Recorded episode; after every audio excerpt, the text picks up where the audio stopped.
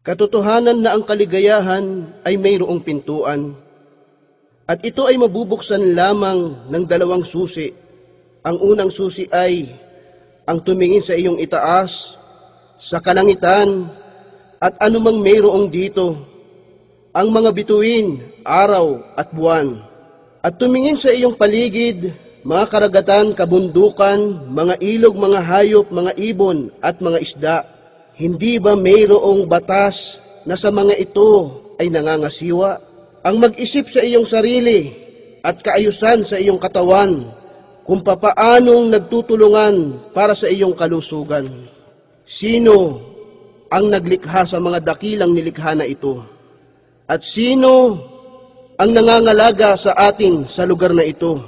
Meron na bang umangkin na siya ang naglikha ng mga ito? Katotohanan na may isang dakilang naglikha sa mga ito at tunay na may kakayahan ang maawain.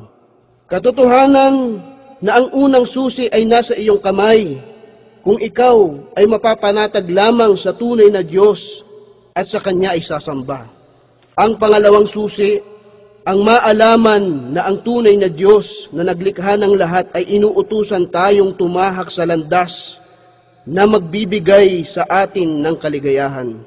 Katotohanan na ito ay landas ng Islam na kung sino man ang tatahak dito ay magtataglay ng tunay na kaligayahan sa buhay at ganap na kapayapaan pagkaraan ng kamatayan. Ang Islam ay reliyon ng kapayapaan at kapanatagan. Ang Muslim ay nabubuhay ng mapayapa kasama ang kanyang tagapaglikha sapagkat siya ay naging masunurin sa kanya at dahil dito, kapayapaan pagkaraan ng kamatayan. Ang Muslim ay nabubuhay ng mapayapa sa kanyang sarili, sapagkat ang kanyang puso ay nakilala ang kanyang tagapaglikha. Ang Muslim ay nabubuhay sa kapayapaan kapiling ng mga tao, sapagkat siya ay nakikitungo ng may katapatan.